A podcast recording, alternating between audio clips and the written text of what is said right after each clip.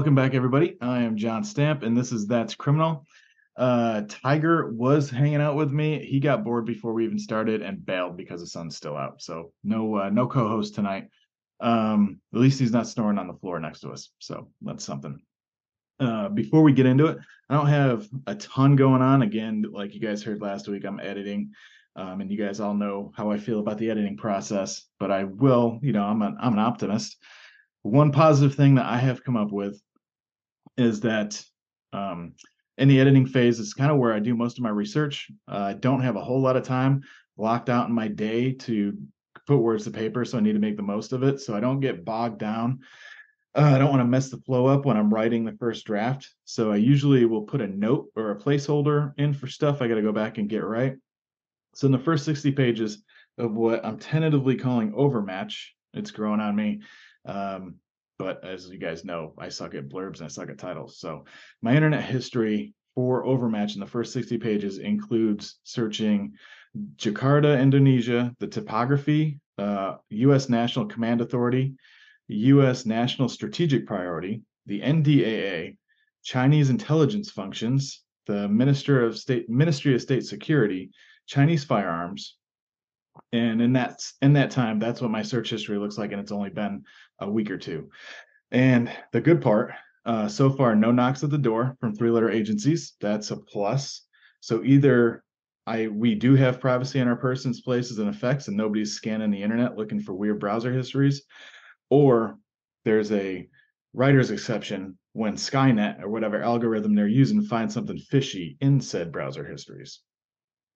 Uh, and I know that this is a 100% a writer's brain tangent, but in exploring the idea of a writer's exception to Skynet, I have a picture and follow me. I've got this analyst sitting in a bunker someplace getting an algorithm uh, notification based on my searches. He, this guy pulls it up, takes one look, and then waves it off. He looks at his boss, who's about to task a satellite, you know, to follow me and come get me. And he says, No, no, no, stand down, everybody. It's just John Stamp he's fine. Uh, you should see the rest of the crazy shit that he's looked into in the past.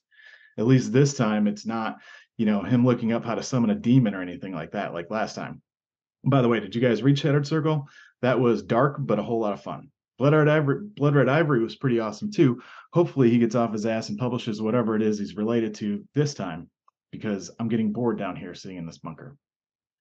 And I, yep, I do know how ridiculous that sounds, but it's fun to put those wild brainwaves down on paper because when you go back and actually read them, it serves as a really good barometer to see where you land um, on the scale between creative and seek help. So I use that I use that to try and keep myself in balance.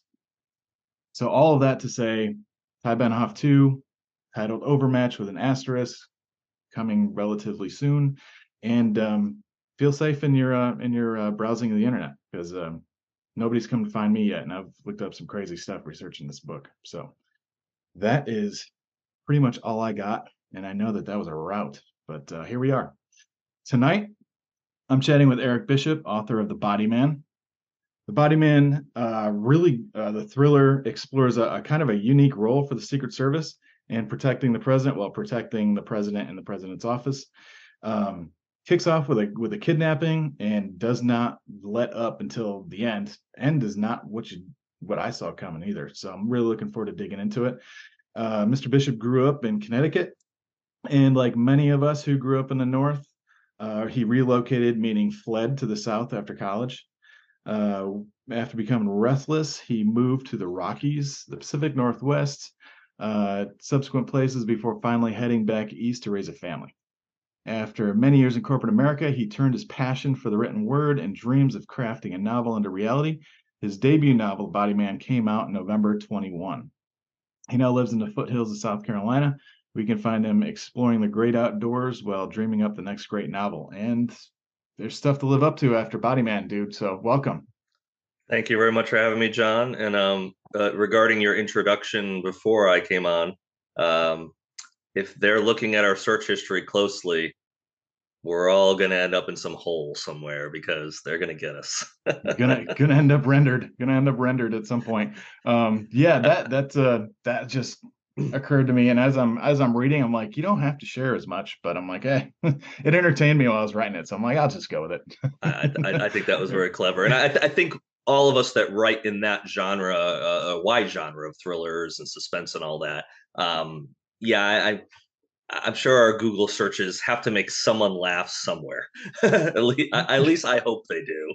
Um, my yeah. second, my first book uh, that I wrote uh, that never got published, whatever, was a drone story, actually. So that obviously took lots of research. And of course, I made a lot of stuff up too. And then the second one was actually regarding a, nu- a nuclear weapon that was uh, uh, absconded during the Cold War. Um, and it gets found after 9 11 and all kinds of stuff. And then I was wanting to figure out, okay, what, you know, what does an EMP do? You know, how does that work? And so, I mean, I've spent countless hours researching all that stuff. And there was a lot of times, and I'd save a lot of my, in my browser history, I do a favorite. Oh, favorite. That's a great article. My favorite. Yeah, that's great. Great.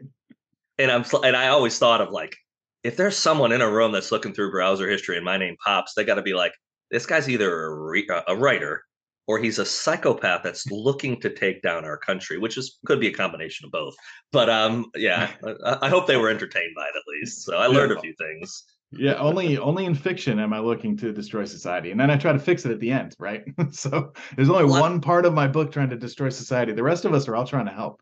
Yeah, I think the rest of us try to. I don't know. You, you turn on the news now. I'm pretty sure there's some people trying to destroy society, and it's not yeah. the fiction writers. I think we're the good guys. yeah, yeah. It's well, it's funny. It's like uh, it's like Musk. Uh, what he tweet like a, a couple months ago. It's like he was giggling. Like it turns out the conspiracy theorists were right.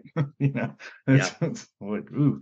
Absolutely. Yeah, but it. uh In the same vein, though, it kind of hurts. uh it kind of hurts our uh, our vibe a little bit because we're like we come up with all these crazy plot ideas and like that could never happen. And then it's like oh that, look at that headline. It's like man nailed it. Yeah.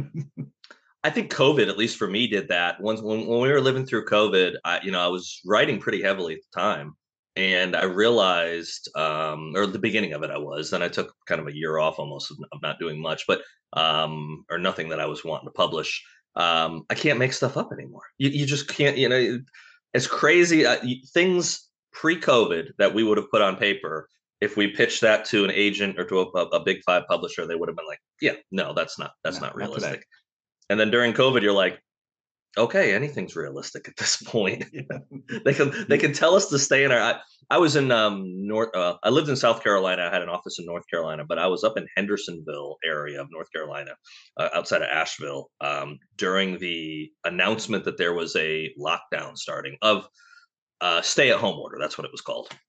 And I didn't have my kids that weekend that it, that it came out, and I ended up basically loading my car up with guns supplies, a few things, and I drove up to Franklin where I had a friend. He invited me up for the weekend, and we just sat on his porch and we're just like, like, is this the end? Is this is is it, is it about to collapse? It was so surreal, and I'm like, if I get pulled over on the way there, boy, I'm nowhere near my house. I have multiple weapons, you know, un- unloaded in my trunk, and ammo's in a separate place.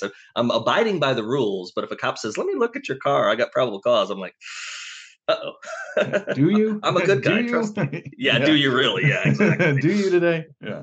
Yeah, it's uh yeah, I and I um you know, and I think it's a, I think it's a writer thing, but anytime in the past anybody's like thrown out a conspiracy theory, I'm like, hey, I'll t- I'll take this ride for a little bit. Why don't we explore this? This is fun to talk about.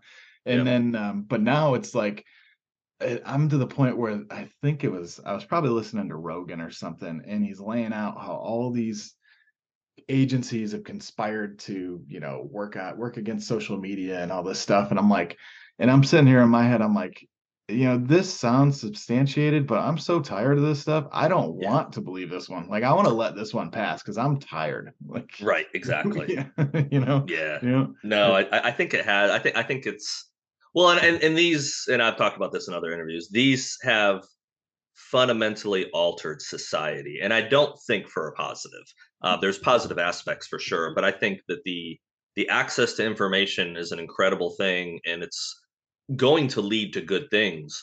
Question is, is will it lead to worse things than the positives that come out of technology? Because there's so much that comes out of that that's just causes lots of problems. I mean, you know, we can have this interview here, and we can say something, make something up that sounds very realistic, but is an absolute lie and that can catch fire and people around the world can say well you know john and eric were talking about this blank blank conspiracy going on. And you know it can alter the way some people are thinking and it's just the power of technology now. Can you know where years ago i i, I hear that a lot no, I, we had talked before we came on that uh, you know I, my son um, is 16 and he constantly reminds me he wish he grew up like me in the 80s um life such was a great thing. yeah it, it truly was simpler. You know i i went out during the day and i've told my kids the story and you know i'm an old man now telling stories but on Saturday mornings, I watched wrestling. I got in my bike and I rode to the corner dime store, nickel store, where you could buy candy still for a nickel. I am that old. And we were on the go. And you come home at dinner time and never thought anything about that. Um, bad things happened to people at that time, but you didn't, you weren't obsessed over it. The parents weren't obsessed over it. Now, myself included, parents don't want your kids to leave the yard without having a phone on them or someone standing on the porch watching them. And it's like, man, I I I miss that innocence that's gone now. I think in many ways in society. So yeah, and uh, and an independence is gone. Like that uh, that you know it was the same thing. I grew up where where I would play, and this is from like eight years old on. I was surrounded on a peninsula by Can- Erie Canal with a lock within like 300 yards and everything that comes with that. And we'd end up like jumping into the outflow and getting pushed down the river. And this just like the the things that people would not fathom. But uh, yeah, just like, hey, look how much that water's rushing, and boom, there we go, shooting down the river. It's like right. that's that's how we get ID discovery st- stories now, you know. Yeah. And all this, by the way, all this Exactly. time, pretty much all of ID discovery and true crime is based on the era that me and you were running around, probably like you know, you know, high five and a serial killer because we like the look of the shag in his van, you know. Yeah, I, I, like the brown van. I couldn't figure out why it was all shade you couldn't see in the windows, and but he was giving out you know fireballs next to the front, and well, yeah, I right, want a fireball. I don't have to pay two cents for it in the store. This is great. Yeah, asked if I wanted to ride home. I was only a block away. I declined. yeah so I'm here today. At least now my kids will say, "Well, I need my steps. Sorry, I can't get in because my, my, I got to have my phone with me to get my steps in." So, That's right. My VO2 is down. I have to I have to get back into the zone. Uh, laugh yeah, or cry. uh, laugh or cry sometimes. Yep, and uh and my kids today they they don't want to ride bikes. They just they're just cool like hanging out. I'm like, man, I'd be exploring every aspect of where I live. But Yeah. yeah, I think the 80s were uh I, th- I thought they were a little odd when I was growing up, but now you look back and you're like, everything was funnier. The music was a hundred times better. Yeah. Um, freedom was a thing, and it was, but now it's like, oh man, it's like there's, it's like uh, all '80s comedies should be required reading in high school just to keep people from getting offended, because you're you're ultimately everybody's offended during '80s movies, and that way everybody can laugh together. So it's Yes. it would I think it would give the right people in our society today strokes, so it probably help. It, it probably it probably would help. I completely uh, I I completely agree. So Yeah. but uh, yeah, that's fun. But but you mentioned something a little earlier. You um you wrote four no- four novels without publishing them. uh, three. before I had Body three. Man. Uh, the the Body Man was my fourth completed novel. Yeah, Yeah. that's a that's a high degree of patience. Is it uh was it a craft thing or you just wanted to make sure you got it right or Um, I don't think I knew what I was doing with the first couple books. I, I wrote really good stories. I had people that didn't know me that read them that were like, "Man, this can get published." And so I I went down the rabbit hole of, uh, okay, how do I get published? And so um, I actually started off um, 2017. I wrote I, fin- I finished the first book in 2014, and I think I started pitching it in 2016. I guess 17 is when I went to Thriller Fest and I pitched the second book because I was getting nowhere with the first book. Um, so I wrote a second book, um, pitched that, didn't get anywhere with that. Wrote the third book, wasn't getting. I, I'd get interest from agents, but they always seem to have a reason to. And I got a lot of full requests for the first two books. They always had a reason not to. So I, the, I, I wrote the book in 2014 because I had a passion to write a book.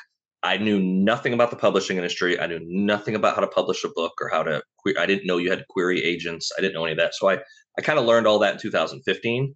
Um, and then I think 2016, I started getting rejections from some agents that said, "Well, what's your social media presence?" And I'm like, "Only idiots are on social media. What are you talking about? Their, their privacy issues and all this other stuff." And they're like, and I think one of the agents had said, when you get 10,000 Twitter followers, and I forget what their other criteria was, then reach back out to us. So I was like, oh, I need to actually create social media accounts and start building it. So I then started that process, which um, I did. What I had people in that pro- that at that st- uh, time when I started getting rejected, people said, "Why don't you self-publish?" And at that time, I looked at it as, "No, I don't want to settle because anyone can self-publish. I want someone to want me. I want someone to want my book."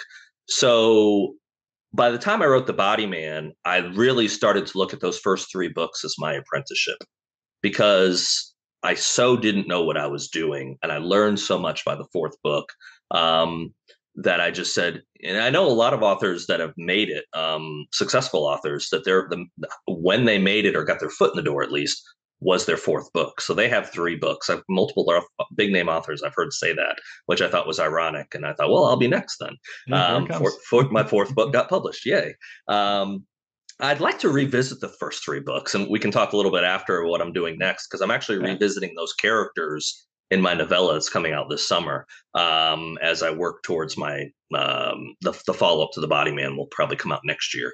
Um, but in the meantime, I'm kind of spending some time revisiting, with, spending time with old friends and kind of learning that world because I'm most like most officers probably I write something and I put it away and I don't go back and read it. Like I've never read The Body Man. It's been out what a year and a half. I've never read it since, and I probably never will. I've opened it for reference and I've used like the search function on my phone or on my uh, tablet mm-hmm. because I'm like, what was that character's name? As I was writing the, you know, as I was writing the second book, I was like, wait, how did I spell their name? I, I don't remember. I mean, I've written, you know, multiple. I started two other books besides the body, uh, besides Breach of Trust, which was the the the, the follow up. In the meantime, and I'm like, yeah, I need this. So I I pull up my copy, my digital copy, and I put in certain keyword that I know will get me to that part of the book, and I'll read that paragraph or read that name, and then that's it. Though I don't look at anything. I don't. I don't go back and read and go, wow, what a great story. It's like you're, I'm done. I'm done. I moved on. The publisher did their thing with it. They made some changes, and it, it it's it, it's history. Yep, and uh, and it's funny. I've I've been at uh, conferences and talking to uh, people that will go back and and revise something they've already published, and I feel like like I feel like I'd be cheating if I did that. Like like each yeah. book is each book's an evolution. So once right. that thing gets published, unless there's a formatting error or something architectural, that post yep. has to stand because the next one it better be an evolution and the one after that it better be an evolution on that. So i kind of feel like i'd be cheating people from watching my growth as a writer uh, to do that but to yeah. your point of going back i've done a couple sequels and uh, man it's it i don't know what it is it's cringy. Like I, I go back and if i if i i go back just use control f i'm like control f in a pdf all right that's that's that so, but if you keep scanning, I'm like, oh, like it's it must be like hearing your own voice on the radio. It's just like, oh, yes. oh man, I just can't. You know, it's it's just the it's the worst. I did a podcast last month, and the person I was doing it with said, you know, you got a really good, because I've done a lot of podcasts. I used to co-host one years ago. You got a really good voice for this. You should do it. And um, I've heard that from multiple people, but I'm like, yeah, I don't like listen to like people will say hey did you we i film a podcast with someone did you go watch it or whatever? Typically not i don't want to hear myself i don't want to see I, myself it's like i do it because that's part of the process and i enjoy talking to people about my books and about what they do but to actually to have the vein i think there was uh I think Johnny Depp, if I recall, I think it's Johnny Depp, like doesn't go back and watch any of his movies, like at yeah. all. He won't watch I them. I know I couldn't. Yeah.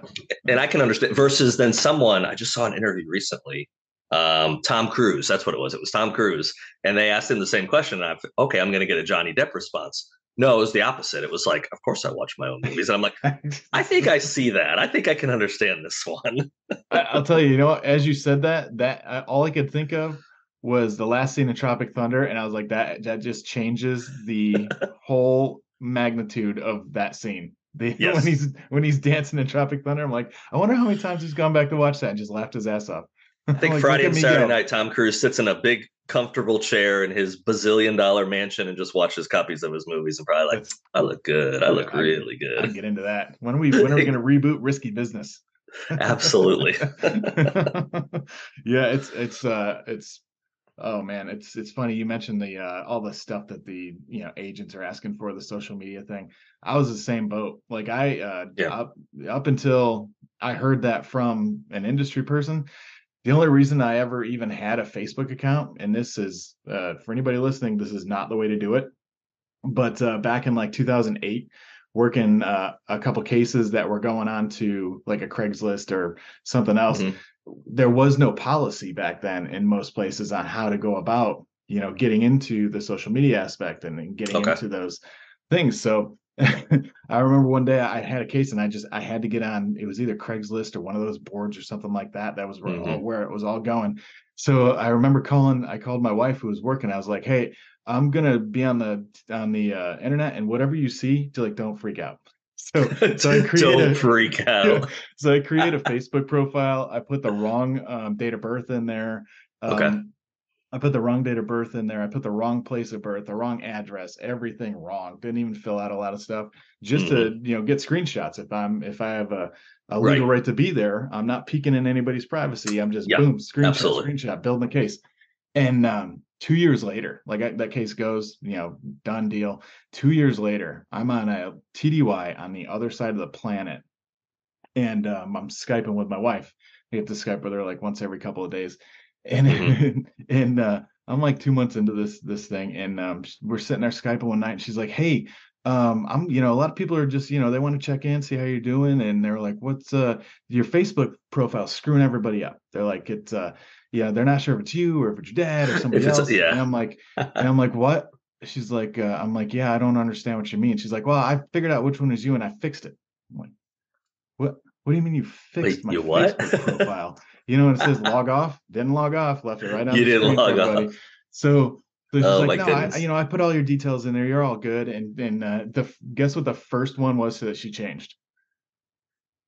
I would think your birth date would be the first thing she'd update. Married status. Oh, your status. oh, status. married. Okay. She's like, don't worry, I fixed it. I fixed it all. You're good now. I'm like, thanks. Now I'm now I'm on Facebook and now I have to communicate with people. Now I have to, now I actually have to see people's stupid posts about what they ate and and that yeah. they reconnected with an old college friend or high school. You know, yeah. yeah, it was it was all it was all perfect. I was a I was a shadow until she brought me. You were light. you were not there. You were off the grid. So that's right. Yeah, Facebook's.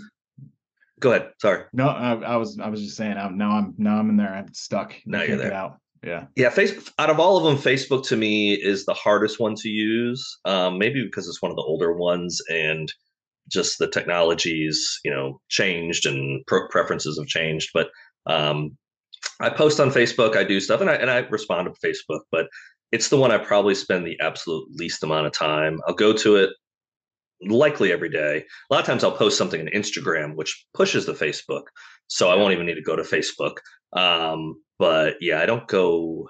I don't. I don't go unless I have to for Facebook typically. So Insta, Instagram. Instagram's cool. It's probably the coolest one, but it's the least interactive, obviously. And I don't have. I don't know that it helps me sell any books um, or, or, or many books. Um, Twitter's probably where I've spent most of the time. But Twitter's changed just uh, and I like actually I'm not an anti-Musk person. Um, I don't say I won't say I like him, but I don't I'm not like vitriolic against him. I think he's a very fascinating person got some issues, but got some positives. Um, but since he bought Twitter, I have noticed a pretty um, distinct difference. It's it's a lot harder to find people. Uh, most of the names that show up in my like trending now little thing, I don't know who any of these people are. Yeah, so it's yeah. it's definitely harder to navigate Twitter, and I, I I'm trying to spend less time on all of them. I try to go in one time of the day, kind of post some stuff, maybe go back later see if I, have anything cupped up or look at people's stuff and you know and help s- support other authors but try to spend as minimal time on any of them as possible most of the time yeah that's that's pretty much where i'm at at this point is uh, facebook gets what i push to it from instagram and i go on instagram once twice a day to like the people who i support. I'll go retweet a couple people i support and the first tweet that i see that pisses me off i'm like out. I'll just You're i can't yeah. i can't handle it. Like it's either the um the just worthless question of you know what what do you prefer salt or pepper on your eggs? And i'm just like there's no t- I have who has time to ask that and give a shit what people say and the i'm like no done. You just ruined it for me. You just ruined it for me karen. Twitter karen. Thanks karen. I know this morning i logged in and all i saw was posts a lot of posts about and not to this isn't getting political on anyone that's listening. It was about tucker carlson getting fired monday morning or whatever which i think i saw on Drudge Report or CNN. One of Drudge. I have I like on Drudge. Yeah. six or seven different websites I look to for news, and they're all very like one's extremely conservative, one's extremely liberal. And I figure if I go through enough like that, somewhere the truth will be in there. They're all skewed either way, but I saw that you know Tucker, and I don't, I couldn't tell you where Fox News is on. I don't even know if I have Direct TV or the other one. I have some satellite TV that I watch football and a few other things on, and Survivor with my kids that I DVR. Survivor. That's I it. Still love Survivor. Couldn't tell. Oh, I love Survivor. We watch it every. I don't have them on Wednesdays. I have one on Wednesdays, so I have both of them every Thursday. So Thursdays after karate, we get home, make dinner or get Chick Fil A, and we sit there and we watch the Survivor from the night before. But um, I couldn't tell you where, even on the spectrum, the cable channels are because I don't watch. Any, last time I probably watched one was was uh, the Queen's funeral. I think I might have put on for a few minutes because I had just been to England or was going there or whatever. But yeah, so but but Twitter was was just both sides were fired up that Tucker Carlson got fired, pro con whatever, yeah. and I just went. Who cares? Yeah, Who cares? they'll they'll have another puppet. They'll have another puppet Monday. You'll have you'll you'll be fine. Yeah, absolutely. Uh, it um yeah the uh, uh, I found a website called All Sides that I'll go to. I'll start the day okay. with Drudge just because I'm used to it. But yeah. uh, this place called All Sides will do uh, will rank the uh, spectrum of the of the articles and actually put them next to each other most of the time. So Interesting. you can see the skew in the headlines and then the straight shooters right down the middle. It's so much fun. I'm like, like this is entertaining. I love it. one basically, the one on one side says, you know, drunk man crashes into crowd of people, and the next one says Land Rover crashes yeah. into. It's like, hmm, I wonder what side that one's on. So it's yeah. the Land Rovers. That gas guzzling Land Rover is now killing people on its own. So. That's right. Yeah, it's like uh, the the what is it? The um, you know, escape convict shoots four people, or no, it was the Glock 19 shoots four people. Like doesn't no, I'm pretty way. sure it was the Glock that did it. They're, they're, they're, autonomous now. We, we've upgraded them with uh, nanotechnology and and whatever yeah. was in the vaccine. They're I'm gonna find that. I'm gonna find that upgrade. There's nothing I want to do more than than have a nice conversation with my gun while I'm in the range. there you go. you shoot so good, man. Look at that. Look at that. No, no, it'll it's you. shoot no, better. It's, it's you. Yeah. No, if you compliment that thing, it's it's it's you know it's good. It's like good dog, good dog. That dog's gonna love you more. You know. That's right. I try to talk nice to him. when it's doing its job. um, Too funny. But yeah, it's um, um uh, it's usually operator error, so I don't blame the gun. Um, so um, yeah, the um, getting back to uh to your, you know, you taking that that time to to put on those three books and the evolution of them. I think when we talked last time, you know, to get into the Body Man, there was a, a couple of rollovers from your earlier books to the Body Man, correct? Well, didn't a character or two make a no so i went so basically when i finished the third book so the first book i wrote um, was called vengeance. Uh, then i wrote a book called it as i finished that book i had a really great character that people really loved and so i decided and i decided to tell his backstory. Um, and it's a real weird name but the second book which really is the it's like star wars the first chronologically uh, was called the zachariah option. So the zachariah option was a nuclear story um, then it went. The third book went back to present time with this character, and it was called the Vigilante. So I was kind of in this world of these characters, and then when I wasn't getting it sold, um, and I came up with the concept for what the Body Man was, I just said I'm just gonna clean slate, start fresh, and uh, and I'm grateful I did. I, I needed it. Um, but like I said, I kind of feel like those characters. I wrote three books about uh, a handful of them that are in all three that man, I've got unfinished business with those voices are still in my head sometimes saying, Hey, you created me and now you put me on your hard drive. You, yeah. jerk. So, um, yeah, no, it was the body man though was complete come up with, you know, brand new concept. And, and I've told the story, especially a couple years back when I was doing media for it and stuff. It was interesting I was at the time uh, I was married, which is different from now. I, I, was doing a cleaning job. So this is I don't even remember what year was. Fortunately, I think I think once I once everything got done, I think I erased a couple years of my life, so the details get fuzzy. but um, but I remember this part really well. I was doing a cleaning job on a Friday night. I was I think shopping around the second or third book. I wasn't getting anywhere, and I was just frustrated. And I said, I need something new. I need I need a new motivation because I only wrote at night when my wife at the time and my kids went to sleep. So I wasn't writing during the days. I wasn't taking family time up. That was just my that was my time to get the demons out of my head to tell these stories.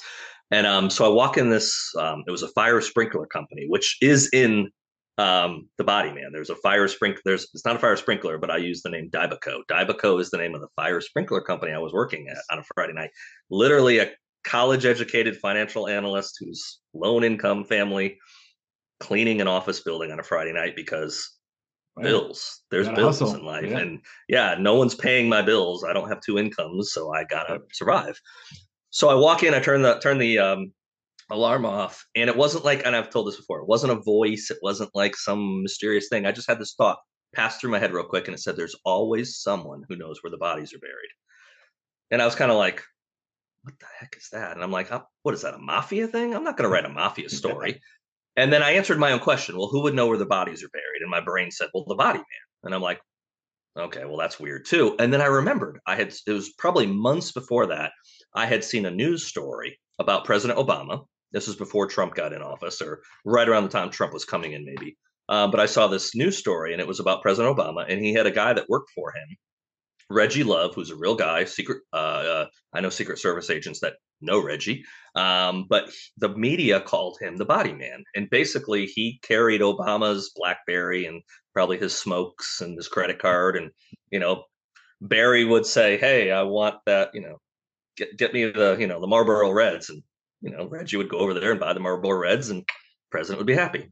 No witnesses. So I thought about I thought about that story, but I thought about the term the body man, and I'm like, well, that would be a really freaking boring story to just be kind of an admin for the president. I mean, maybe something interesting would happen. You know, if you're JFK's admin, you know, Ooh, one one of those days. Marilyn might be fun to talk to, but um, I have a feeling that wasn't going on in, in more recent administrations. Um, so, uh, so I just I, I had like three hours of doing this mindless cleaning job, and I said, well, what would the body man do? And so I kind of then said, well, what if instead of the body man being, and I thought Secret Service because the White mm-hmm. House, the president, and I was like, well, instead of him maybe being a Secret Service agent who's protecting the president, what if he was protecting the office? And what if he had to protect the office from the occupant at the time? Um, and the idea, just like the high level of what you read for the book, came from that night. I made lots of changes over the years, but um, that's where it all flowed. And then I was like, fired up. And I just, I knew when I was coming up with the idea, man, if I can write what I'm envisioning, then this will get me my foot in the door. Was that and it, uh, it did? It, it, took years, but it, it did. So was that one of those moments where you're like, I really got to get this office clean, but I'm gonna need ten. I got some stuff I got to scribble out. Like, did you just like sit down and be like, let's just fill up this notebook? No, I didn't. So the way my weird brain works is I'll come up with an idea and then I'll just stew on it. Like I started a novel last summer and I wrote about 20,000 words. So it's not like I just wrote 500 words. I wrote about 20,000 words, but um, I got to a spot in the story in my head that I hadn't got far enough. And I just put it aside and I've not looked at it since August, September. I don't even know. Oh, um, so I can just let things, and so every now and then I'll have something pop in, and I keep. Um, the good thing about the devil here, the technology, oh yeah, is um, everything's on the cloud. I have Microsoft, I have uh, Notes, Apple Notes, and so I just keep detailed note and it's backed up. And I even sometimes copy it, email it to myself to my Gmail oh, account. Oh, yeah, so it's I do like too. Multiple, So in case the cloud gets fried with the EMP that goes off, you know, hopefully I've printed off that, that email. Uh, if I haven't, it's gone then. But um, so I'll just like kind of make detailed notes and kind of like if something happens in a day, I'll be like, oh, that would be good for this story I'm working on.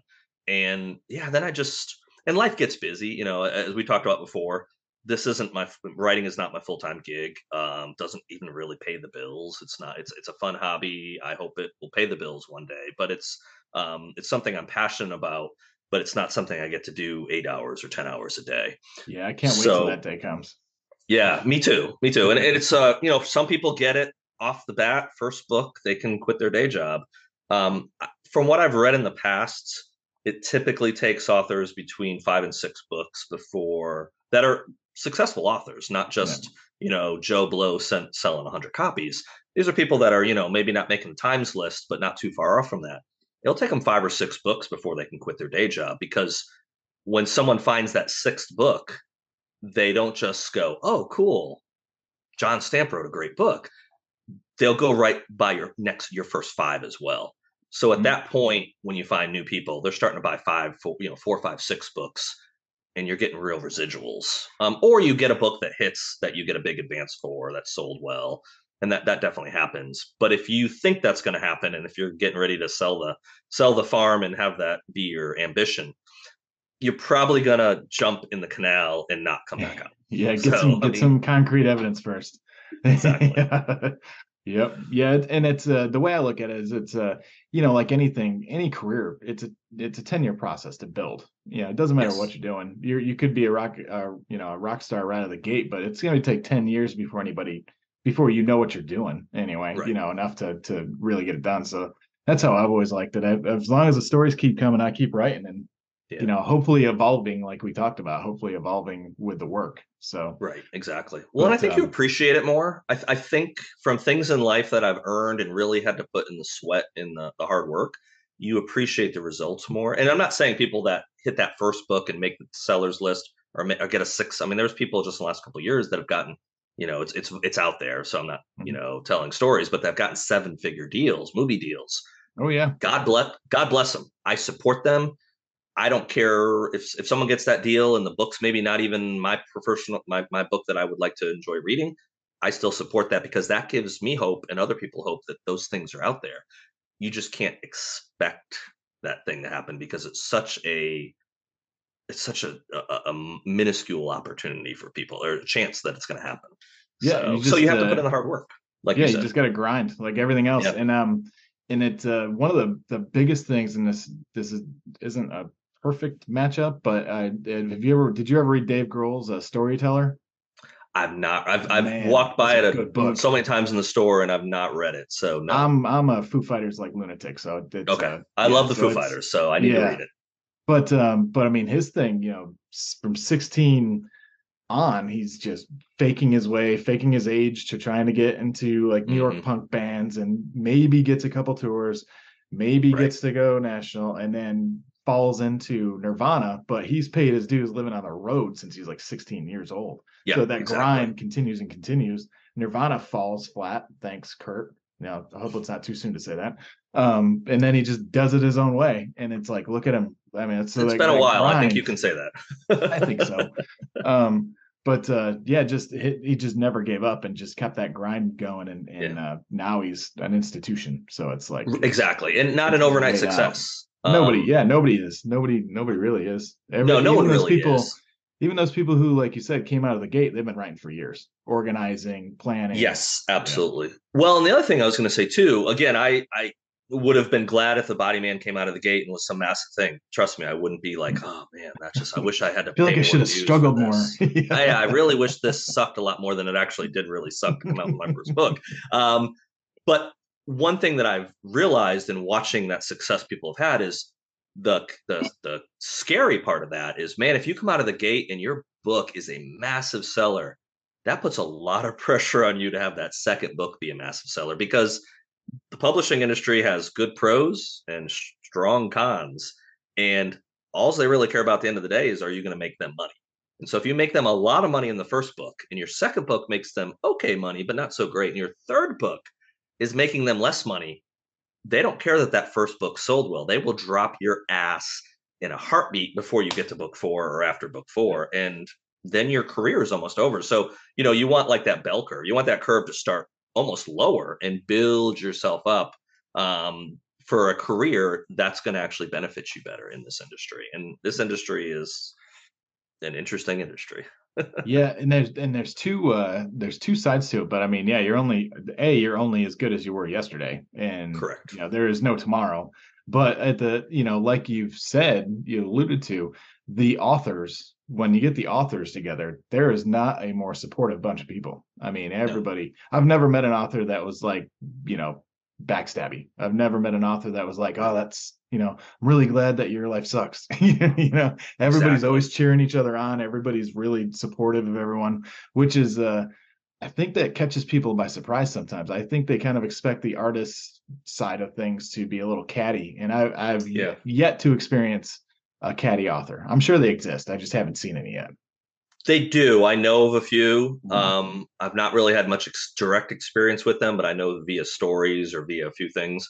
But I'd say 98% of the ones I've met or inter- interacted with are absolutely just what you said. And I think there's a couple. I've been talked about that with other people, and I think there's a couple factors to it. First of all, you don't. It does happen, but you rarely see an author that is very young.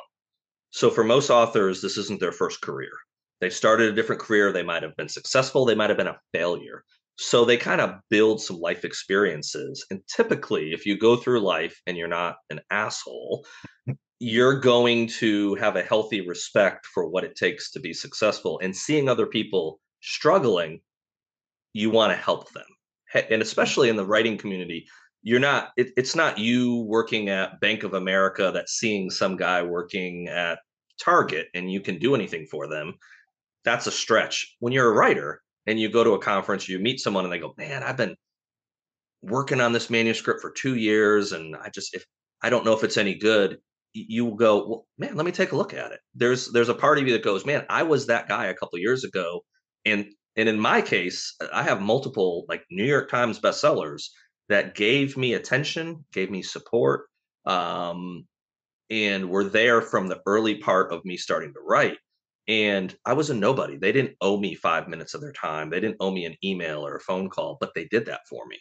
And I respected that so much that I was, I immediately said, man, I don't know if I'll ever make it in this business. And whether I do or don't, I'm always going to remember that other people helped and I will make damn sure. I mean, the only books I've really read this year are from people that are not highly successful authors, just like myself, yeah. um, because they've sent me books and said, Hey, would you read this or give me a blurb or would you do that? I'll put down a New York Times bestseller to pick one up for someone that's not a bestseller because maybe I can help them, maybe I can't. But I feel like, man, I want to help them in any way I can. So yeah, it's yeah. Uh, I mean that's where this whole podcast comes from. I flip through me flipping through Amazon like uh, that looks cool. That dude's got a cool story. Mm-hmm. Let, I'm gonna let's put them on the list, them on the list, and you yeah. know I, it's I've had some bestsellers on here, but if, if if they if they seem interesting, if the story and the book seem interesting, I call. You know, otherwise it's yeah, absolutely. It's uh you know I'm sure at some point that's it, them you know I might may have to go a different route but i i mean it's it's we just talk shop. That's what i that's what i do here. Yeah. we talk shop. You know when i'm not talking to true crime people about cases we're talking shop and talking about the process but but um well i think authors also they they have that that you've got that common interest. So you have something and it's a it's something that very few people actually have in common. And it's not to say that there's not too many people that write but if you look at the population as a whole the average person is not going to complete a novel. They might start, some people might start writing, but to actually put in the effort to complete a novel is very rare. Um, then it opens a whole another can of worms of can you get that novel published? Is it any good? Yeah. Is it only something your mom's going to say, I'm proud of you? Your mother better be proud of you. She birthed you. She should be proud of the sh- the crap you wrote. Um, years work and a hundred thousand words. yeah, yeah, absolutely. Yeah. But um, so. so I think authors, you know, they have that healthy respect and they have that that camaraderie with someone that says, okay, this person put in the effort like I've put in. And they, you know, they respect that. And yeah, with the exception of a couple buttholes out there, this is a great group of people. And you do that if you go to conferences, just social media. You know, most big name. First time I got followed by a New York Times bestseller, I was like, it was years ago. I was like, holy cow, they're following me. And so I messaged them, thank you. They messaged yeah. me back, oh, you're welcome. What's up with you? What are you working on?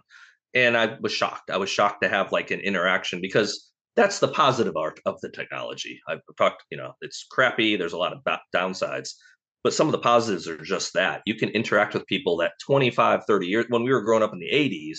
I couldn't, you know, call Mel Gibson and say, "Hey, Mel, yeah. I really have an idea for a story for a movie. Would you do that?"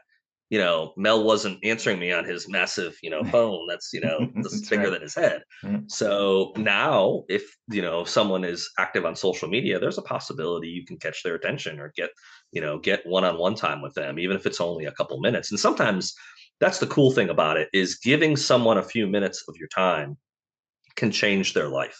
It can yeah. give them confidence that they're going. And that's the one thing I've tried to do with what I've done with my writing is just encourage people. Um, not I'm not the best writer out there. I'm not the best marketer or any of that stuff. But I tell you what, I do believe in people, and I believe that if you put your mind to something, you can accomplish it. And there's only one person that's going to prevent you from doing that, and that's yourself. You can stop yourself. You can prevent success.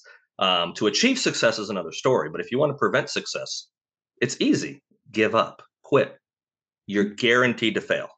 Yeah, and I I think it's probably come up here before, but this is one of those you know rare instances where there is no team. There you know there's there is an i there is absolutely no team when you first decide you're going to write a book. There's no. because everybody else will be like oh you're writing a book that's great and they'll never ask you to finish it but they'll be like oh he's you know he's writing a book. It's like he's been doing that for a decade. Cut it out you know? Yeah. So it's uh, there's nobody watching nobody in the mirror but but you so no, uh, absolutely uh, and you're accountable to yourself and that's um that's a scary thing, but to me, that's a that's a that's a great thing. That's a powerful thing, and that's and now after doing it, I've finished five. Let's see, I finished five books, two novellas, got a couple other short stories that I've done, and then I've got probably just in the last couple years, I have three or four in some form of production. A lot of them are twenty. I seem to get to twenty or thirty thousand words and then I just become an idiot and don't finish. Don't and I jump. Then I get passionate about the next idea, and I'm like, "Oh, this is the there big one that's going to get me the G650."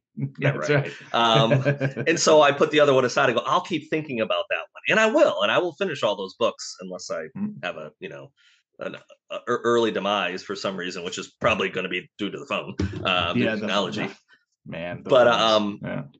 but yeah, so but being and, and and that's the other thing I tell people is you get one done. And hopefully, at least for me, and hopefully for others, that instills the confidence in you of going, okay, I can actually do this. And I mm-hmm. think I think it really starts. It, it, it's almost like pushing a ball, you know, uh, on a small incline, but it's not moving yet. You got to get some momentum going. And once you can get that first story out, I think finishing a second one because you got that confidence. You then say, okay, I've done this mm-hmm. before. Now you might have yeah. imposter syndrome kick in and say, well, I did this before and it sucked, or only my mom liked it. Yeah. Sure. but you should look at that and going, okay, I had a goal. I figured a way to accomplish that goal. So what's my next goal? I know I can do it because I did it before. Maybe my next goal is to get the second book or the or go back to the first one and get it published. But you know, if the first one doesn't get published, okay, you you finished the first one, great. I finished three of them. It took mm-hmm. till my fourth one that I was like, okay, I can actually get this thing published. Um, yep, yeah, we build on the next one. Try just trying to make the next one a little bit better, honing the yes. craft a little bit. Absolutely. Um, which you know brings me back. Uh, so, looking at your spectrum from one to four, could you like for me, um, as I'm you know uh, overmatch asterisk overmatch um as uh in in editing this book and even in writing the first draft i kind of got to the point where i declared war on filler words like I'd mm-hmm. I'd seen him in the past and I'd chipped him away as as I could, but he, but this time I'm writing my first draft and I'm like, there is no had unless you can justify your existence. There is no that unless you can justify your existence. There's no word with an ly on the end unless you have a really good reason for being here. And it mm-hmm. so. Can have you seen that spectrum change between uh, the first book and the Body Man? Just uh, the little things that that you keep carving away at. Absolutely. And I still make a boatload of mistakes, but before I made a continent worth of mistakes. So I've, I've shrinked it down now where before it was, you know, it was United States. Now I'm just making, I'm just messing up South Carolina now. So yeah, there you go. um, yeah. You, you, you learn, you, you learn, uh, hopefully you learn and, and you just get, like you said before, you get better at the craft. Um, yeah, there's things that I would have never, in the past, I would have just said whatever too and said, ah, I'll clean it up during editing. Now, no now I'm a lot more intentional. Um, probably because I realize how much work it is to go back and edit before I let anyone else look at it. That I'm like, and, and some people, I, I, know there's a million ways to, or not million, but there's so many ways to do it. And some people, um, I don't know if it was David Morrell, someone I saw an interview or I interviewed a couple years ago. They would write a chapter, and then for the day, that was their writing. They wrote one chapter, and they'd start their next day by editing the night the day the days before chapter yeah. before they st- they finished the second one and so by the time they got to their final uh, i can't remember who it was now if it was morrell but by the time they got done that first draft was pretty clean i've never gone to that extreme or anywhere near it so i'm trying to be more intentional as i'm doing it because i don't like to go then look back because like we talked about before my problem and i think probably an, a problem a lot of authors have is if I don't have a set deadline for myself, even if a publisher hasn't given me one or whatever, if I don't have a set deadline, I could go back and fix that book until I die. That's right. Because it's never good enough. It's never, and that was a hard thing for me when I had to give over the final draft of Body Man uh, to the publisher. that was tough because I realized at that point I could no longer fix my stupidity. I could no longer come up with a wittier comment for one of my characters or describe something different. And that's partially pri- probably why to this day I've not gone back really and reread it because I would be pissed off. I'd be like, why would I say, why did I box myself into the corner of this character now has to have this kind of hair or yeah. this girlfriend that was named this. I hate that name now. Why did I name her Karen? What the hell was yeah. I thinking? You know, um, I've never sorry, all the Karens out there. Please yeah. buy the Body Man and buy John's books too. So, that's right. but um, yeah. So it's that's why when it's done, it's done. Okay, move on. You know, uh, talk. You're a Foo Fighter fan. On to the next one. That's a, that's a lyric from Foo Fighters. Done, done. On to the next one. It's like just bring me to the next one.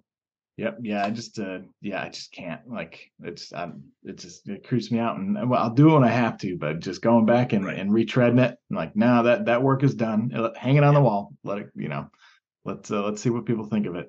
Um, Absolutely. But to uh, to get back to the body man, I, I do want to discuss. We've been discussing everything, but but about the, the body uh, man the book.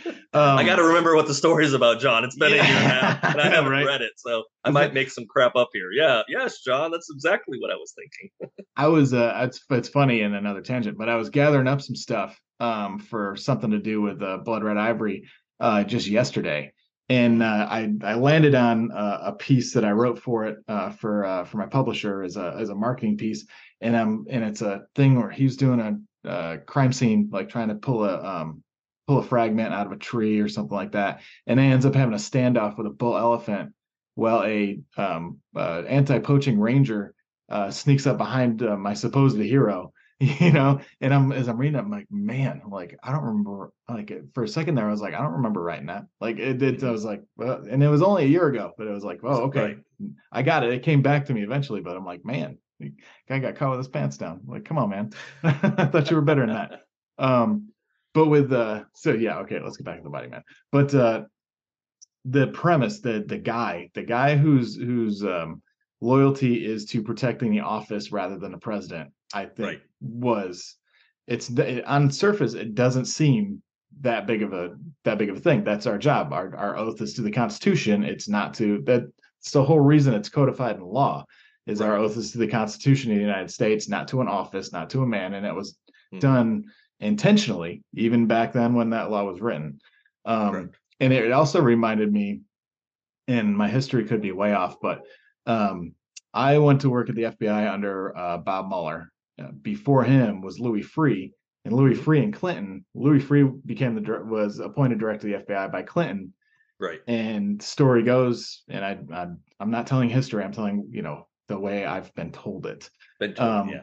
But it was you know one of those things. Once the Lewinsky stuff, the Whitewater stuff, all this stuff starts coming up there, and there that presidency, he's called in to chat with Clinton, and he famously, at least among the bureau, says, you know, I I respect you, Mr. President, but I I my oath is to the Constitution, my oath is to the to the laws of the United States. So, mm-hmm. you know, careful what is said here because I'm I'm right. a law enforcement officer, which yes. is I mean, that's that's what I thought as I'm a couple of really great scenes that I don't want to give away, but there were some words spoken during that book, and I'm like, nailed it. I'm like, that's exactly what a guy who get, gives his oath to the Constitution of the United States says to the person yeah that he's got to he's got to take out.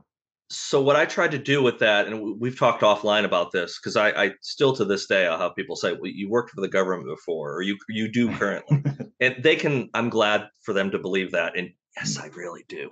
Yeah. But officially, I know I'm a financial analyst with a title insurance company, and I know nothing about how things really work. But hmm. no, I, I, tried to get in the head of a character of what I limited know about the FBI or the Secret Service and what I can research, but almost how would I want it to work? So how would I want? So if I had a character, um, a role in the secret, in, in you know that came from the Secret Service that works in the White House, that's with the president, close to 24 hours a day in some proximity what would I want that person's responsibilities to be if their job wasn't to protect the president, if their job is to protect the office? Well, you know, and I thought back to Clinton. I thought back to other stories that about there about Johnson and um, I've just read a book about the Secret Service uh, for a, another book that's totally not Body Man, but is Secret Service related that I'm about 25, 30,000 words into writing.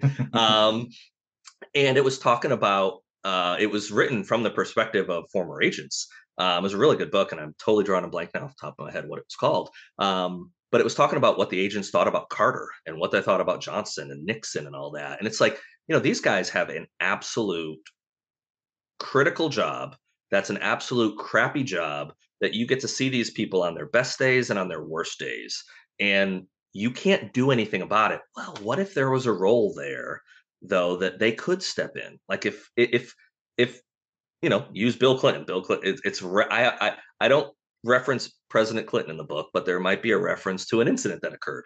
Well, if you could actually stop the president from having a young lady come in the house because you go, this could lead to problems, um, that can change history. Can change, yeah. you know, no one before the 1990s on national media and everything was talking about oral sex. But they were mm. after the president got busted and now Thank it's you, now President. college you know high school age kids you know of course with technology now everything's everywhere. But it changed really almost the fabric of our society. Well what if what if one person could have prevented that? What or you know what if the president does whatever? Um it, it opens this layer. And then the other layer to the onion of that is okay and it really factors into the second book breach of trust. What if you have someone with that power? They're not elected you know, they're mm-hmm. appointed, they're given this job of the body man. It is a massive amount of power because you can actually physically prevent the president from doing something, or you can step in and and and say the president does something horrific, kills someone. Your job is to technically to clean it up. Yeah. Really? Do we want someone with that much power that can whitewash a crime that um, is never acceptable for someone in that you know institution to do. Um, so in the second book i explore that a little bit more of what what does that lead to? And what what what happens to that position if other people find out about it and go we don't want someone unelected in that position. Um, yeah. and i don't know how you would ever elect someone because how would you choose that you know i mean john stamp would probably be a great you know body man. But besides you I, no i don't do protection. But you that, would only do good 20 John. years. You would only do yeah. good. That's right that's right. I can't be bought. I, I can't be bought. you cannot be bought. I cannot be bought.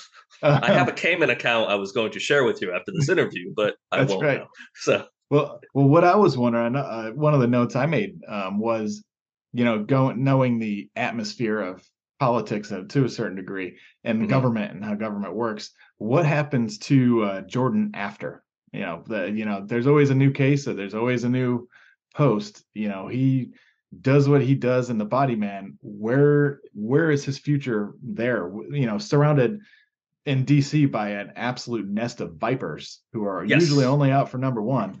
Um, what's his future look like? You know, it's just so I will say he's still in the second book, so he yeah. does have a future. yeah. I, I, will admit he does have a future. I think I believe I mentioned in the book. I don't think I got edited out. That's probably why I need to reread it. Um, how I describe it is once that tenure ends, once that position's over, part of the deal of taking that job is you don't just then get a new job in the White House or a new job in DC. To take on that role, your agreement is you you leave. You're gone.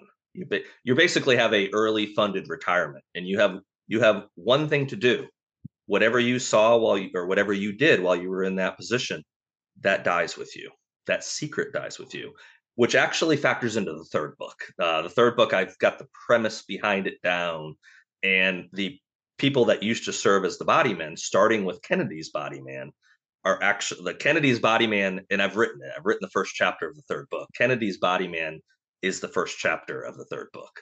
Um, so what happens then after the idea. role is kind of broken out into that book actually and um, it, it kind of i think it's a cool if i ever get to writing it it's a cool yeah. concept so. That's a because yeah what what would you do? If you've been to that cool level yeah I, I, don't think you know getting a white chocolate mocha for someone at Starbucks is going to be too uh, is, is on your list of your career aspirations after uh, a- yeah. after after you've done that.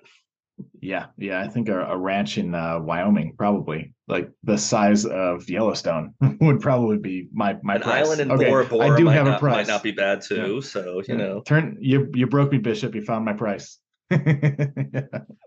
I'll make a few. I'll make a few calls, John. We That's can, right. See, we, we can right. see what we can arrange. So the, well, the body can, man. I, the, I'll, I'll talk to the body man later. He he can he can hook us up.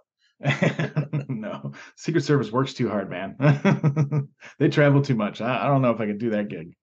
no, I, yeah. I, I know two former agents. Uh, one of them I haven't talked to in a while. The other one I've talked to on a fairly regular basis. And yeah, it's uh, you know, again, I, I don't have any experience with with uh, protective detail, but um, I think it's from what I've known and talking to agents, reading about it they have like a 99% divorce rate, you know, like astronomically high divorce rate. The only way they don't get divorced is if you marry another agent because you both know the gig and you're never both neither home. So you can't possibly fight. You can just get together for fun rendezvous and be like, see you next month, you know, month. when we're yeah. in Japan, you know? Yeah. Um, yeah, it's, a it's a, a it's a lifestyle. It's that one for the friends I have in that in that agency. It's a lifestyle. They just have yeah. to agree with it, and it's you know life changes in phases. So what's great in the twenties doesn't work in the thirties anymore, and you know yeah, it's uh but that's good on them. I mean that's that's some interest. That's that's well, some rough work, but man, it is busy.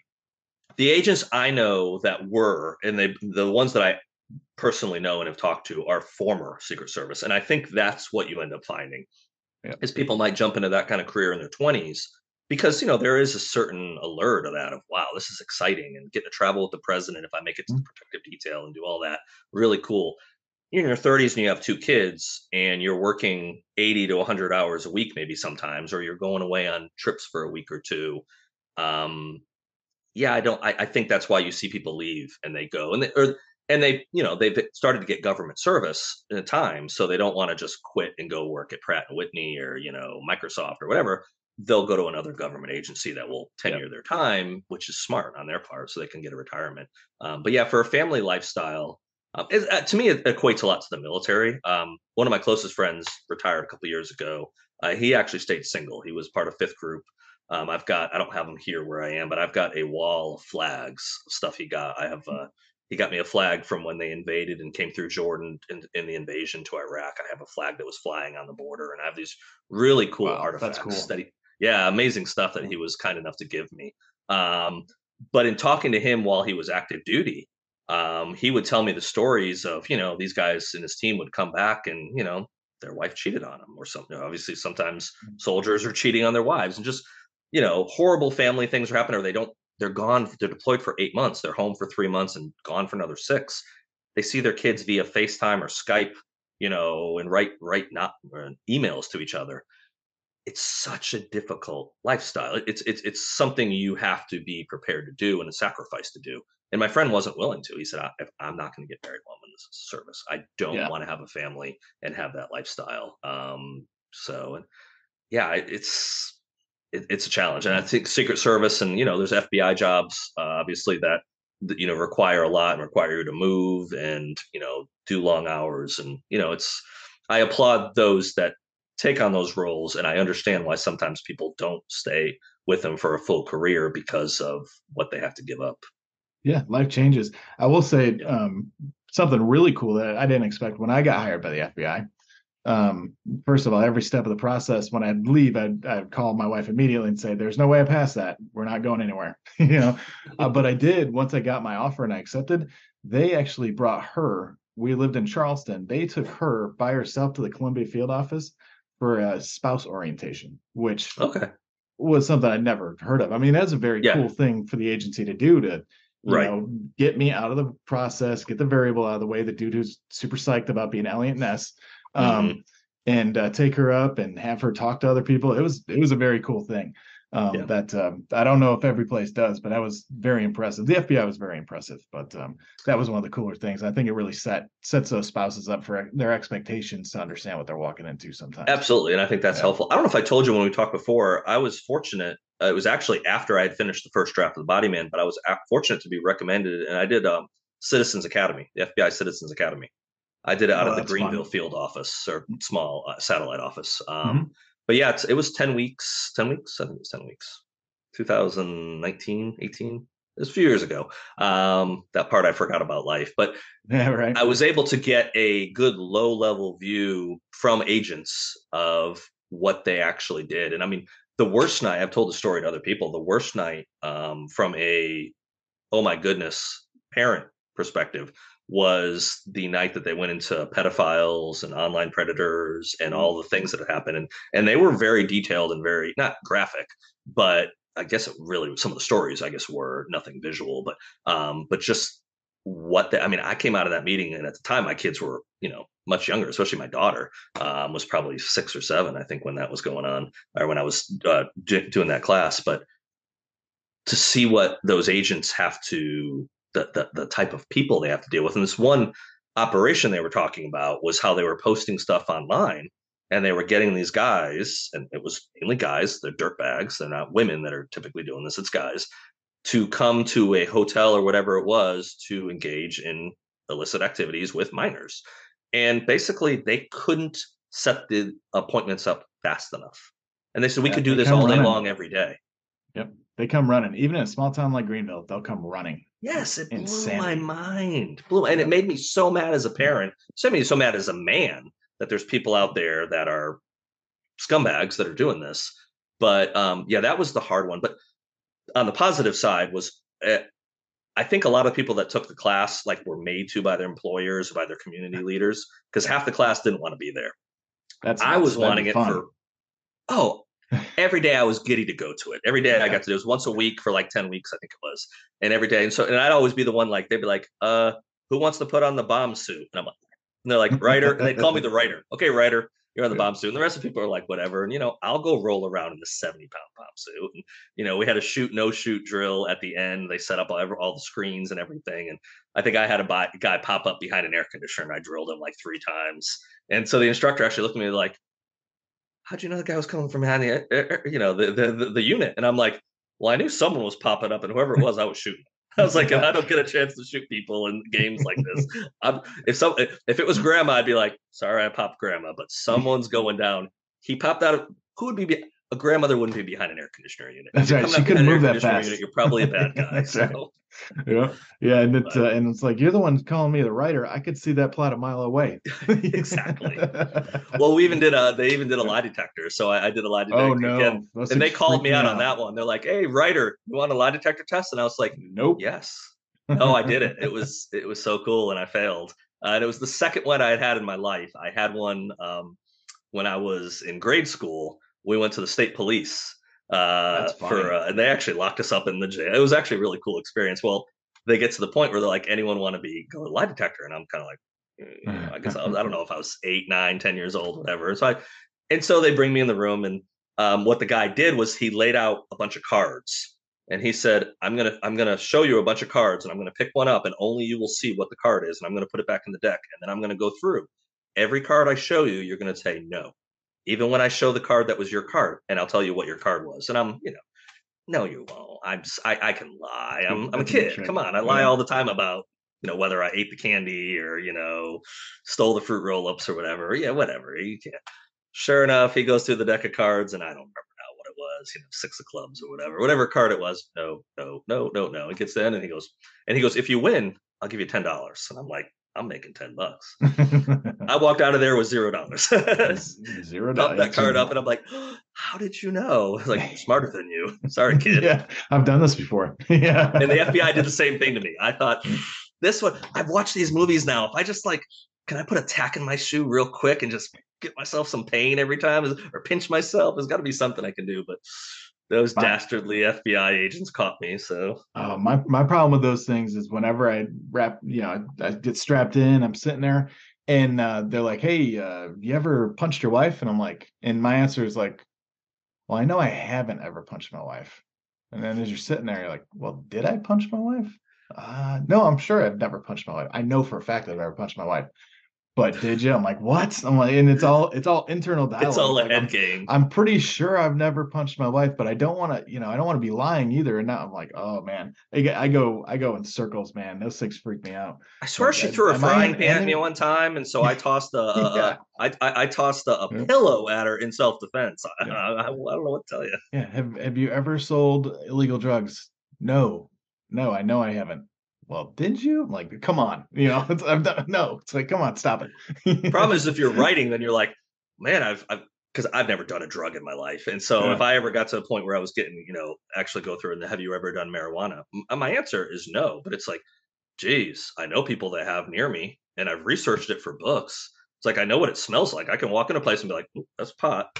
Yeah. I've never actually inhale, you know, Bill Clinton, you know, I've never actually, I didn't inhale it, you know, whatever. Yeah. So but that, that's exactly how my brain works. It's like, uh, have you ever smoked pot? Well, no. Well, wait a minute. I was sitting in the yard at Darien Lake watching Dave Matthews and the people like right next to me were puffing up. So did I smoke pot? you know, it's like, oh, so no. I've, I've also yeah. seen Dave Matthews. If you've seen Dave Matthews, you have smoked marijuana because I've, 98% of the air at Dave Matthews concert is legally marijuana. so yeah, that's why in your brain you're just like, well, what define smoking marijuana? Did exactly. I pack that bowl? I did not pack that bowl. Did I put that bowl to my lips? I did not pack that bowl. I did not. What is yeah. is? yeah, exactly. yep. No, Dave Matthews is my spirit animal. I can't wait till the new album comes out. I'm psyched. But, uh, I, I I hope I wanted to see him last year. My my son and I went on a concert run last year, pretty amazing run and uh, he he came through town, and I think I didn't have custody that night. There was some reason I didn't get tickets, so I'm if I if I don't have custody this summer and he comes through, but he'll probably come to Charlotte. Um, I'll go by myself because we were talking 80s, and so real quick, I took him to I'd never seen Bon Jovi, mm-hmm. and so I took him to Charlotte to see Bon Jovi. I got floor seats. I think it was 12 rows from the stage, so I basically sold my kidney. Um, it was one of the highlights of my time together as a father and he still talks about it he talked about it a couple of weeks ago. A year later still talks about how amazing that concert was and we had so much fun that it was a, I think it was a friday night. Yeah friday night in charlotte i saw him. He was coming they were coming through greenville on monday so four days later or three nice. nights later. I went and, and, i didn't have custody then i don't normally have custody on monday nights. Um, i went back and got a floor seat further back much cheaper but i got a floor seat and watched it a second time. Um, and it was amazing experience. I had a blast. I then played back the videos I took after the fact, and I'm like, he sounds horrible. Didn't sound horrible there. There was amazing. The video, eh, hmm. you know, maybe I won't go next time they come through. But um, yeah, we saw um, we saw uh, and he wanted to see the Eagles. I made him pay for the Eagles. I made him give me a hundred dollars because it was more than a hundred. And I said, "Well, we I just took you to Bon Jovi. If you're going to see the Eagles, you got to put some skin in the game. This is called you're, you're 15. this is adulthood. you're getting close. Um, we saw Garth Brooks, uh, Luke Bryan. Um, the big one we saw was uh, befriended um, uh, through podcasts and through my book. I uh, befriended the security director for Shinedown. So we went and saw Shinedown um, a couple times, and then I was fortunate that um, for research for books, I was able to get a pass, a world pass and go with the band on some shows. Nice. I even went over to England. I saw them over in Wales um, back in November. So I did about eight shows with Shinedown. And, you know, got backstage and interacting and doing all the fun stuff. Um, and so that was that, will end up in a future book. I've already got some of that written. Yeah. Um, just one of those cool experiences that people are like, "How did you get that experience?" And I'm like, "Poop happens. I don't know what to tell That's you. Right. It happens. And right. if it happens." Yeah go for it. Go all yep. in on it and enjoy yeah, the that, experience. That train stops, jump on, right? exactly. yeah. Well, it's weird. The only bad thing, it's not a negative, but the the downside of that is once you've had a pass around your neck and can go anywhere but pretty much on the stage during the show, um, it's hard to then go in the poor man seats in section 300 and be like, That's right. I think I see Garth Brooks. No, no, no, no, no. That's someone else that lives yeah. It's really when you can literally what at the Shinedown shows look up and see Brent singing down at you. You're like, Hey Brent, what's going on, Dude. buddy? Totally different experience. Totally yeah, different that's, experience. That's awesome. That's, yeah, it was, cool. Yeah, we'll uh, we'll get there with my boys. They're not quite there yet, but that that's fast. That's, that's approaching faster than I want it to. Let's just say that. yeah. And that's one of those things that yeah. I always tell people. And I, I heard it when I was younger and where my kids were younger and they're like, they grow up so fast. I'm like, yeah, yeah, yeah, I'm tired. I'm tired. Now that my son's 16, he just got his license a couple weeks ago. Now I'm like, holy crap. I, I, like blinked and he, you know, we had some home videos playing a couple weeks ago and it was his first birthday and I think his fourth or fifth birthday. And it was just like, man, you're living in the moment, and I've always believed in living in the moment as best I can. Um, and you you do your best, you're being involved, but how quick it goes, it's really yeah. so. I and I try to do that now with the kids, especially since I don't have them half the time. Um, it allows me half the time to work on writing, but that half the time I'm with them, I don't. That's the other thing. People are like, well, how how's that affected your writing? That's a, I do write sometimes when they go to sleep, but it's sometimes because a lot of times I put them to bed. You know, if they get up for school, I'm mom and dad now, you know, when they're with me, and mm-hmm. same when they're with their mom, she's having to do all the roles. Um, I got to clean the dishes. I have to get the stuff ready for tomorrow. I have to maybe fold clothes. I have to sometimes go to bed eventually. Writing's not on my radar. So I have to cram yeah. it into basically when I don't have the kids. And and then unfortunately, I, I, by my own choice, a lot of times I'm on the go too. So I'm really I'm I, am i am struggling sometimes to say I'm writing a book. Yeah, I wrote yeah. you know I wrote some of the book yesterday, but I didn't. I only wrote you know a page versus you know yeah. a couple years ago I probably would have been like I can knock a book out in three months. Yeah, that would no. be a challenge now. well, and well then you know just you know come three years from now, two more books, you'll have that. You'll be able to afford that eight hour writing day. You know with that with that seven figure advance you get. Maybe, right? but the one yeah. thing that I do want to say to add to that is uh, Don Winslow recently had a post, something on Twitter he said about that is he had an open door policy that his son could come in anytime he was writing and he would stop what he was doing. He would focus on time. And he goes, you know, Don's obviously been extremely successful writer um, and didn't achieve success until he was older too. But um, he said he is so grateful that he let that be the way it was because – he didn't miss out on that time with the kids. And that's what I try to tell people. And that's why I normally write at nights or write when I don't have yeah. kids. It's like they're only going to be that age for a certain period of time. And, you know, God willing, you live long enough to be able to write and watch your kids grow older and have kids themselves. But books matter. Books are important to me. But in the scheme of things, my time with my kids is really what's important. A book is great. It's it's lovely to have my book out. I love that I have them on my shelf. But it's just something on my shelf that's not a memory I'll have with my kids the rest of my life and a memory that they'll have. So that's cool. Mm. It doesn't hold a candle to what's really cool, which is my kids. Yeah, and getting to watch those little critters grow up, which I don't know if you can hear them or not, but that's it's getting loud. So that I I'm gonna have to I'm gonna have to cut you loose pretty soon. I man, thought that was a group of banshees in the background, but yeah, no, I, it, I don't hear yeah, anything. That, that's exactly what that is. well, enjoy those I, times with them. Yeah, I appreciate you. Uh, I appreciate you coming to join me, man. I it's uh, it's yeah, been thanks, a great John. chat, and um, whenever the next one comes out, hit me up, and uh, and we'll definitely link up again. Um, before you go, for, uh, socials for people, websites, stuff like that. Yeah, so my website is my name. Uh, my middle initial is P for Paul, so ericpbishop.com. Um, I'm on Twitter, uh, EPB author. I think Twitter and Instagram, I'm EPB author, which my initials EPB.